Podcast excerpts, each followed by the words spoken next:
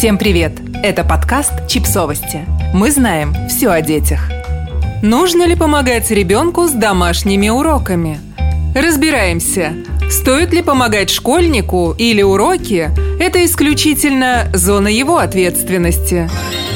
Помощь с домашним заданием мотивирована желанием проконтролировать ребенка и желанием разгрузить его от слишком больших объемов домашних заданий. Что касается желания проконтролировать, то это вопрос доверия, а также личных границ ответственности ребенка, которые родитель позволяет либо не позволяет себе нарушать.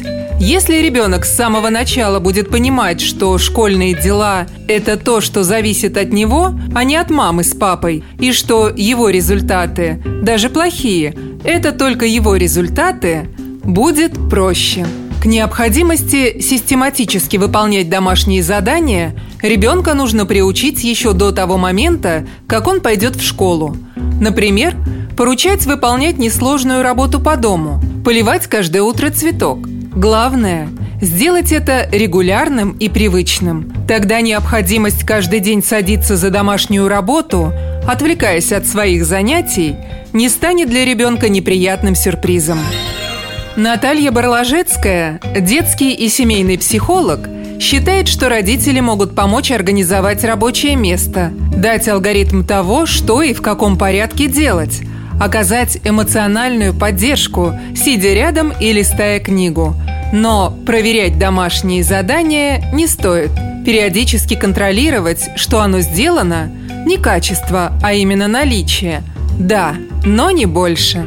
Если ребенку все же необходима ваша регулярная помощь, в первую очередь надо понять причину, что именно в связке «школа-ребенок» работает не так. И только разобравшись в этом, можно понять, как действовать дальше – быть может, изменить что-то в отношении к учебе самого ребенка или поменять его учебную нагрузку, перейти в другой класс или даже школу, обратиться к помощи других учителей или помогать самому. Вариантов много.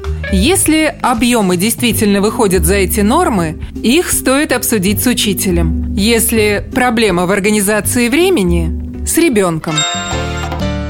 Например, одна из частых причин не сделанной домашки – неумение ребенка организовать свое время.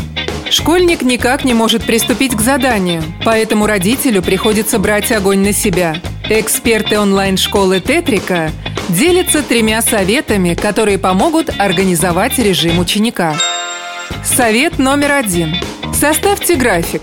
Учитывайте биоритмы ребенка – Понаблюдайте, в какое время ему комфортнее заниматься.